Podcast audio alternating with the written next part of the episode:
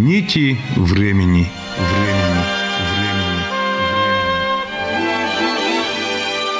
Здравствуйте, уважаемые радиослушатели! В эфире передача из цикла «Нити времени». У микрофона ведущий программы Владимир Михайлов. В Национальном музее республики имени Кузибая-Герда открылась новая выставка живописных картин «Прикамский арт». В ней принимают участие несколько мастеров кисти. Перед открытием мы с некоторыми успели побеседовать.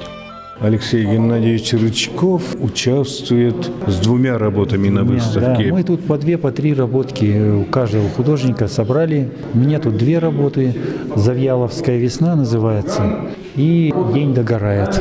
Это вот я нашел «Завьяловская весна», точку такую в Завьялово с церковью, с остатками старых еще от прежних, такие вот крестьянские избы деревянные. Сейчас там, конечно, все уже коттеджи и прочее. Вот я успели прихватить вот старину. Долго ходил, не нашел, и вот мне это место понравилось. И как-то изобразил вот весну, начало весны. Здесь старая церковь. И грязи достаточно, тем более, что Завьялово по-удмуртски называется Дери. Это грязь, грязевое место.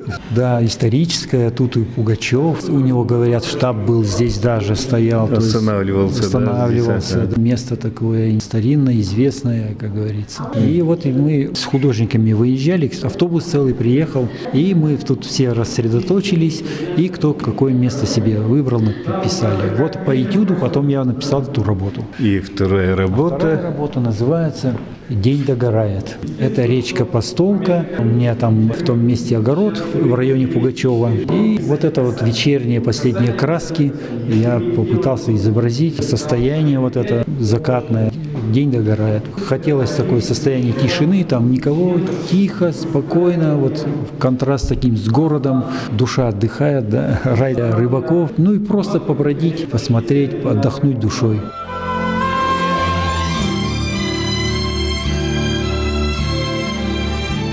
Оформил выставку «Прикамский арт» преподаватель школы оружейного мастерства Денис Никонов. Живописец последние годы вплотную сотрудничает с Национальным музеем. Ко многим выставкам готовит эстампы по заданным темам. Ведет и мастер-классы. На открытии выставки картин «Прикамский арт» он заодно вкратце обрисовал и дальнейшие планы работы этого зала. Национальный музей нам предоставляет площадку, небольшой камерный зал, но это всегда возможность для художника показать тот творческий потенциал, который у него есть наработан уже к данному моменту. А для художника очень важно быть увиденным и услышанным. И особенно приятно, что на это предложение участия в данной выставке откликнулись те художники, которыми гордится наша Удмуртская республика и те, кто представляет ее лицо, которые постоянно ездят на этюды, пишут картины.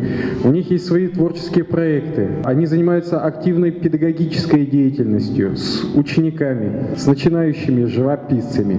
Это очень важно и это очень приятно. Я думаю, что эта выставка станет доброй традицией. Дальше у нас также будут появляться тематические выставки, в которых художники могут участвовать, представлять свои работы. И музей будет рад тому, что экспозиции, действующие в музее, еще будут дополнены живописной изюминкой, начинкой, которая очень важна, потому что сами по себе исторические экспонаты – это очень хорошо. Но когда еще к этому есть творческая составляющая в виде живописи, скульптуры, графики, других видов искусства, это всегда делает экспозицию богаче, полнее. Надеюсь, что вам понравится то, что мы здесь будем представлять. Хотелось еще такую тему затронуть важную, что у нас образовался некоторый определенный вакуум, и в то же время потребность в искусстве есть большая.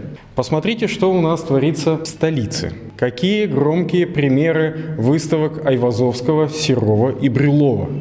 Это ажиотаж невероятный. К реалистическому искусству огромный интерес. Выстраиваются километровые очереди, люди стоят по несколько часов. И это при том, что этот э, интерес во многом поднят на волне того, что многие люди, чтобы заполнить свое душевное пространство, обращаются к творчеству, к искусству. Они посещают мастер-классы, они посещают выставки, они смотрят в интернете, где и у кого можно чему интересному поучиться. И когда есть потребность в этом роднике творчества, мы должны идти навстречу людям.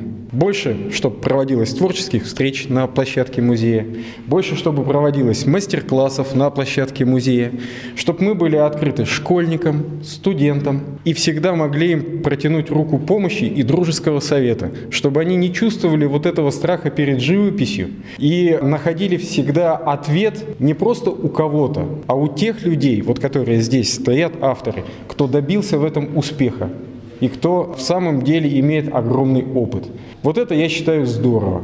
Мы должны заполнить с вами этот вакуум. Если понравилась вам данная выставка, и вы считаете мероприятие данное важным и нужным, поделитесь в соцсетях этим событием. Расскажите своим родным и близким, что можно зайти на сайт музея, а, посетить страничку и узнать, какие мероприятия у нас здесь происходят. Тогда у нас будет этих больше радостных встреч. И, естественно, мы друг друга поддержим, потому что, скажу вам откровенно, те коллеги, преподаватели по мастер-классам, с которыми я работаю по всей России, мы друг за другом следим. А ученики, которые к нам ходят на мастер-классы, они ходят не к одному художнику. Они попробовали, им понравилось, им хочется встретиться с другим художником с третьим, с четвертым, они постепенно, понятное дело, что невольно сравнивают. И, конечно же, они берут а, то полезное, что есть у каждого, а у каждого есть что-то свое, какая-то своя изюминка. И из этого складывается очень ценный пазл того, что в живописи возможно. Естественно, творческий рост. Вот у художников бывает такое, что они иногда жалуются. Вот заказчики, уровень художественного восприятия не тот. Мы бы им хотели вот ах что-то, а им вот надо совсем что-то приземленное. Так вот, от нас лично с вами и зависит, насколько мы активно будем работать с этой художественной средой. Чем больше мы будем прекрасное, доброе, вечное нести в массы, чем больше мы будем встречаться с людьми, тем выше будет этот уровень, и они уже нам сами будут рассказывать о тех художниках, которые являются просто золотой страницей нашей русской и советской живописи. Слово доктору искусствоведения, заведующей кафедрой декоративно-прикладного искусства Института искусств и дизайна Удмуртского госуниверситета Елене Ковычевой. Очень сегодня радостно видеть друзей, потому что не столь часто уже теперь наши встречи. И спасибо в первую очередь, Денис, вам, что вы организовали такую выставку и собрали единомышленников, потому что действительно художник сегодня себя чувствует чуть-чуть в стороне от общества не таким нужным обществу. Более громко звучит, более активно звучит. Например, вот замечательные скульптуры на набережной ледяные. Сегодня они собирают огромное количество людей. Все ижевчане, я думаю, посмотрели эту замечательную тоже выставку ледяных скульптур. Это отлично, это здорово, что к Ижевску привлекают внимание художников из всей России. Но, тем не менее, вот эта выставка – своей задушевностью и своей узкой локальной темой природа родного края, природа Прикамья тоже должна привлекать внимание любителей искусства. Понятно, что многие сегодня к искусству относятся, скажем так, либо потребительски, либо вообще равнодушно, нейтрально. Многим кажется, что ну зачем нужен художник, зачем нужна живопись, зачем нужно изображать природу. Ну выйди на природу, да полюбуйся. Но, тем не менее, я думаю, никто из вас не согласится с этой мыслью. Я очень люблю высказывание Павла Александровича Флоренского, который сказал когда-то о том, что художник – это чистое око человечества. Он, во-первых, умеет выбрать в окружающей действительности самые лучшие, самые чистые линии и показать, открыть их нам. Потому что природа лечит, природа настраивает душу на лучшее. И то, как видит природу художник, это немножко другое, чем то, как видит природу рядовой обычный человек. Художник умеет прочувствовать состояние природы, настроение природы. Вот тема ведь этого пейзажа – это лирический пейзаж, да? пейзаж настроения, тот, который имеет глубочайшие традиции в истории русского искусства. И очень приятно, что продолжается вот эта реалистическая линия нашего великого пейзажного искусства, продолжается в творчестве наших художников. Вторая мысль, которую мне хочется провести, это то, что искусство не может без зрителя, искусство не может без выставок, не может без выставочных залов. К сожалению, у нас в Ижевске действительно таких пространств не так уж много. И поэтому хочется сказать большое спасибо музею национальному, что они тоже готовы принимать художников. Не только музей изобразительных искусств, где, безусловно, очень оживилась жизнь. И пусть там маленькие выставки, пространства мало, но очень качественные стали и в то же время разнообразные. Они и коллекцию свою интересную очень начали показывать. Они и с художниками работают, они и мемориальные выставки устраивают. Например, Николая Яковлевича Попова выставка замечательного нашего пейзажиста, кстати, тоже преимущественно. Спасибо большое музею, что вы тоже также предоставляете свои помещения художникам. И я думаю, что здесь обязательно будут посетители, любители искусства, люди, которые получат в этом зале много приятных минут.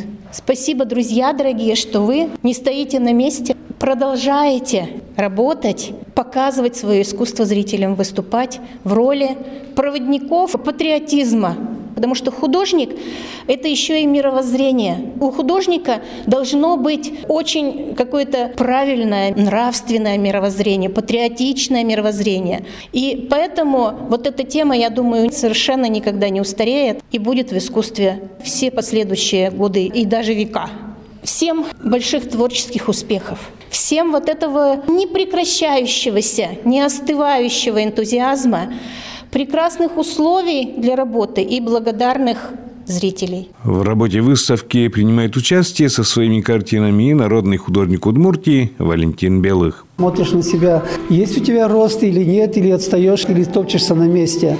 Поэтому выставки нам крайне нужны. Это оздоровление, это выправление своей траектории движения. Вот у нас в Ижевске 640 тысяч жителей. И сколько здесь присутствующих, я думаю, вы избранные, Богом помазанные, что вы пришли на нашу выставку. Это редчайшее явление в наше последнее время. А художники, как пилигримы, мы по пространству ходим, находим места, которые нравятся, пишем, работаем до этого этого места надо добраться, а потом это надо где-то показать. Проблема на сегодня в городе, где показывать наши работы, наши выставки. Поэтому я с пиететом отношусь, с уважением к этому музею. Помню, сколько мы здесь шикарных выставок делали, большие. Вот огромный зал, все это нам когда-то представлялось. Все это в памяти в нашей творческой истории осталось. Спасибо, что вы пришли, следите за нашим творчеством. Я думаю, что художник и зритель – это единое понятие, это как у лебедя два крыла. Поэтому, когда есть зритель и охота работать, охота показывать, и в этом есть какой-то смысл дальнейшей жизни. Выставка называется «Прикамье арт». И один из участников Расив Батыршин, Расив Завильянович. Сколько вы принесли сюда своих работ? Здесь экспонируются три работы. Это выпал снег к вечеру и тревога уходит. Я подобрал как раз такие работы, где пытался передать определенную, может быть, даже тревогу, такое неуравновешенное состояние природы, когда она переходит, трансформируется из одного состояния в другое. Состояние такое, вот, насколько я смог передать это, за счет колорита, за счет композиционного решения, это, конечно, судить не мне. Но я уже много слышал отзывов, что действительно эти работы перейдут в то состояние вечернего, как засыпает природа, которое очень воздействует на эмоции человека, особенно в вечернее состояние. Это когда солнце садится своими лучами, выхватывает облака в небе, они начинают зажигаться, как фонари розовым цветом.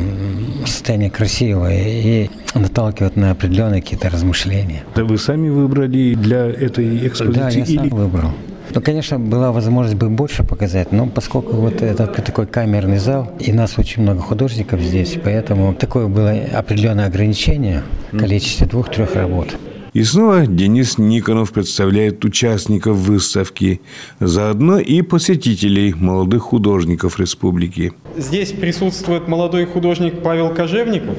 Пусть он сейчас и не представлен на данной экспозиции, Павел, можно тебе, пожалуйста? Хотел бы вас всех познакомить. Это внук Анатолия Тихоновича Русских. Я с ним познакомился еще в школе ружейного мастерства, когда он туда пришел студентом. Молодой человек на тот момент, а сейчас уже все-таки во многом скажу, что зрелый мастер. Большой молодец, что он творчество не забросил. Имея вот этот талант, он творит, пишет, и это вот как раз то, кому мы передаем. В школе ружейного мастерства у нас также много замечательных выпускников, которые уже стали мастерами и работают в тех или иных творческих жанрах. Сейчас он активно сотрудничает с Рустамом Булатовым. Это наш галерист. Таких у нас людей на самом деле немного которые целенаправленно занимаются продвижением художников.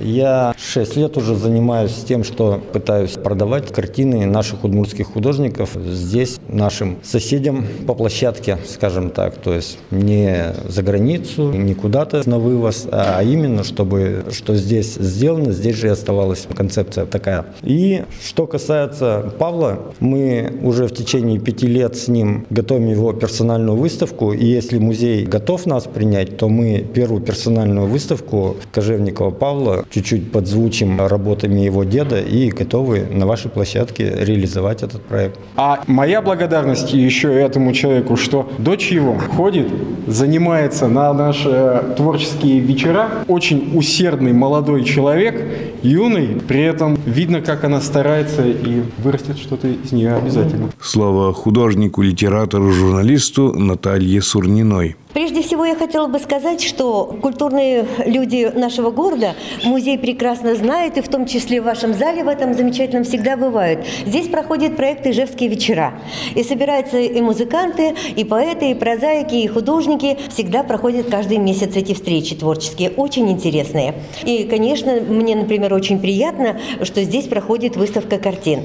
Хотелось бы сказать о Денисе. Это герой нашего времени, человек с гражданской инициативой, взрослый человек, который видит свою задачу не только в том, чтобы самому заниматься живописью, творчеством, а чтобы и в нашем городе что-то изменять, привлекать людей. Нас много здесь, большая группа учеников Валерия Павловича Елькина. Мы занимаемся в Народной застудии имени Алексея Павловича Холмогорова. И Валерий Павлович нас сегодня сюда привел после занятия. Мы внимательно эти работы смотрим и придем еще сюда, чтобы на них посмотреть, обсудить и, может быть, оценить достоинства все увидеть. Конечно, конечно, именно вот такой вот широкий круг он создает. Живописью занимаются, потому что вместе с нами приходят мужья, дети, родители, внуки, и какой-то круг жителей города Ижевска вовлекается в этот интерес к живописи. И поэтому Валерий Павловичу прежде всего как участнику выставки и как нашему мастеру, руководителю нашей студии, огромное спасибо. Наталья, я вас вижу почти на всех открытиях выставок и во время их работы. Ну вот впечатление от работы этих наших художников. Выставка замечательная замечательные, самые лучшие наши мастера, которыми мы гордимся. Среди них Михайлов, Белых, Рычков, Елькин представили свои работы. Она небольшая по количеству работ, но очень емкая, выразительная. Мне представляется самым ценным то, что это работы в традициях русской реалистической живописи, о чем совершенно справедливо говорила доктор искусствоведения Елена Ивановна. Работ авангардных, работ удивляющих публику, привлекающих внимание внимания много. Традиции выставок с хорошим вкусом очень ценны.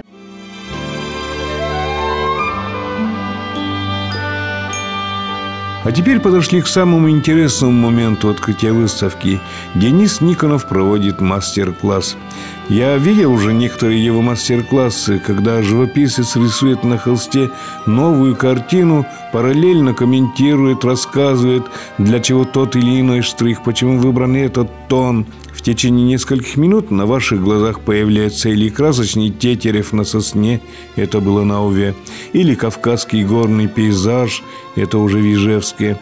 Интересное зрелище – Предлагаем часть из волшебного действа и вашему вниманию. Кстати, для проведения таких мастер-классов Дениса Владимировича Никонова приглашают во многие регионы России. Что касается самого мастер-класса, Возможностей много. А что бы вам хотелось? Это вот написать вот чистый холст. У меня есть свое собственное предложение. Я могу сейчас изобразить зимний солнечный пейзаж с лошадкой, с тогом сена и показать, как это пишется. А я бы, например, устроил из этого ну, такой маленький перформанс, где на полотне бы высказались, допустим, самые маститые художники, то есть это полотно бы стало просто шедевральным. Это бы стал такой супер проект, где каждый бы отметился именно своим характерным каким-то... Если мне помогут, буду только рад, потому что это перекликается с хорошими традициями военной студии художников имени Грекова, где пишутся большие диорамы коллективами.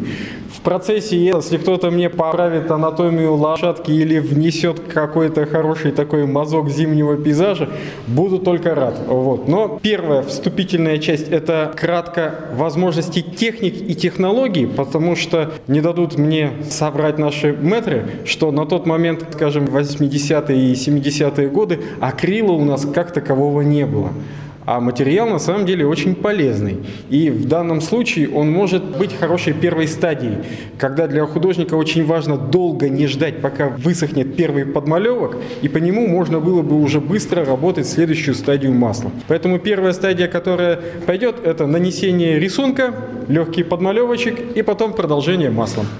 Вот возьму что-нибудь из голубеньких. Вот. Не секрет, что Александр Иванов, автор картины «Явление Христа народу», подмалевки любил под живопись сделать акварелью. Она также не смешивается с масляной краской, и поэтому ей удобно и быстро очень подобные вещи делать. То есть вы на холсте также можете вместо акрила работать акварелью, не боясь того, что с разбавителем потом это как-то смешается. Возьмем небольшое количество голубого колера, накидал для себя небольшой эскиз карандашиком. И сейчас, глядя на него, и буду намечать пейзаж. Мне вот очень понравилось выражение Валентина Леонидовича Белых по поводу одной из картин. Сказал, что ну вот что это такое? Приехал танк, остановился, и вот что вот видит в амбразуру, то художник и написал. То есть вот чтобы такого у нас не было, надо все-таки пейзаж как-то выбирать, компоновать. Художественный отбор должен быть, что-то мы двигать должны. И поэтому один из первых моментов, которые мы решаем в пейзаже, это плановость, чтобы построить пространство. Его можно наметить даже чисто графически. Удаляемость планов больше, меньше, меньше, меньше, меньше, меньше. Это у нас уровень горизонта, приблизительно вот так взяли, провели. Тут все зависит от задачи этюда. То есть, если двигаемся к картине, то так или иначе нам надо решать вот этот вот момент пространства. А за счет чего? Тут уже много разных хитростей и своих приемов может быть. Когда едешь из Москвы в Ижевск, всегда радует изменяемость пейзажа. Потому что если там равнина как плоский блин, то у нас едешь, сердце радуется, холмины, перелески. И вот это вот всегда хочется воспевать в своих работах, в своем творчестве. Вот. Поэтому сделаем небольшой момент дороги перспективно, чтобы у нас интересный был определенный вход в композицию. Здесь будет элемент дерева, тоже вот такой ход, который художники любят, это когда дерево показывается не целиком, а дается в обрез. Сразу понятно, что оно к нам ближе. И, соответственно, все, что остальное, будет дальше. Вот. Дальше стажочек небольшой наметим. Остановится здесь у нас лошадка. Солнце весеннее. Направление освещения. То есть солнышко у нас где-то находится вот здесь. И по направлению теней можно будет понять, как вот это все распределяется. И сам вот этот момент контражура, он всегда очень красив. Он дает красивые творческие ходы для художника, чтобы он мог легко зацепить взгляд зрителя. То есть есть такие оживочки и ходы, за счет которых можно эффект нужный произвести. Не раз наблюдал за тем, как запрягается лошадь, вот, естественно, ее сбруя, как сани, как все вот это вот расположено. Благодарен за это бабушке с дедушкой. Бабушка меня и привлекала за ткацким станком работать. То есть вот эти все моменты очень ценны. Ну и дед лесником работал после войны. Тоже наблюдал, как он запрягает лошадь и как вот эта вот вся сбруя, из чего она состоит.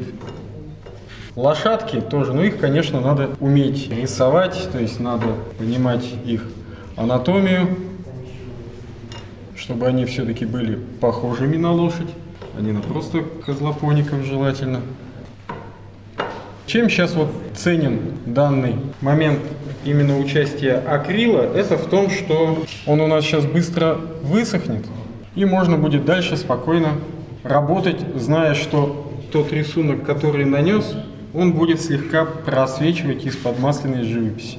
Почему сейчас работаю голубым цветом? Можно, конечно, разными и другими тональностями работать, но солнце, холодный рефлекс от неба, холодное касание между тенью и светом. То есть мы, получается, уже сразу в них слегка попадаем, и они у нас будут видны и будут работать. Тут же уже можно будет некоторый вот момент освещения задать. Буквально вчера приехал из Москвы с командировки. Такое сильное впечатление произвела картина нашего соотечественника Петра Кривоногова, где кавалерия атакует части фашистской немецкой армии. Такая динамическая композиция. Ну и, конечно, знание анатомии и прекрасная живопись, они равнодушным никого не оставят. Вот.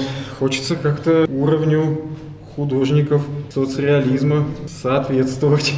Потому что школа у них очень сильная.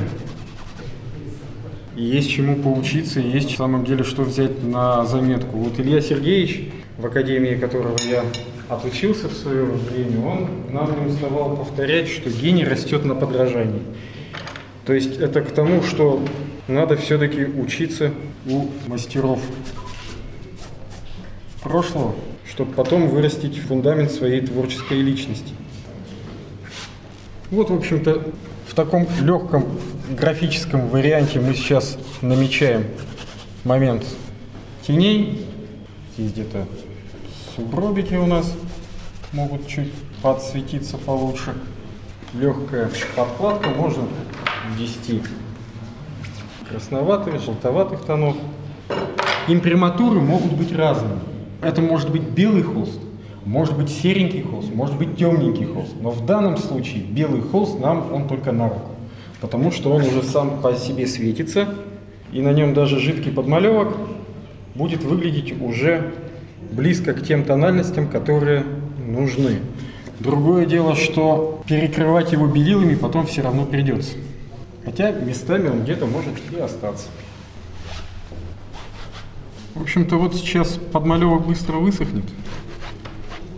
Когда работаем очень быстро, иногда пользуюсь феном буквально, чтобы взять и тут же все подсушил. К батарее ставить даже не надо. Подсушил и тут же уже можно будет переходить к следующей стадии непосредственно масляной живописи.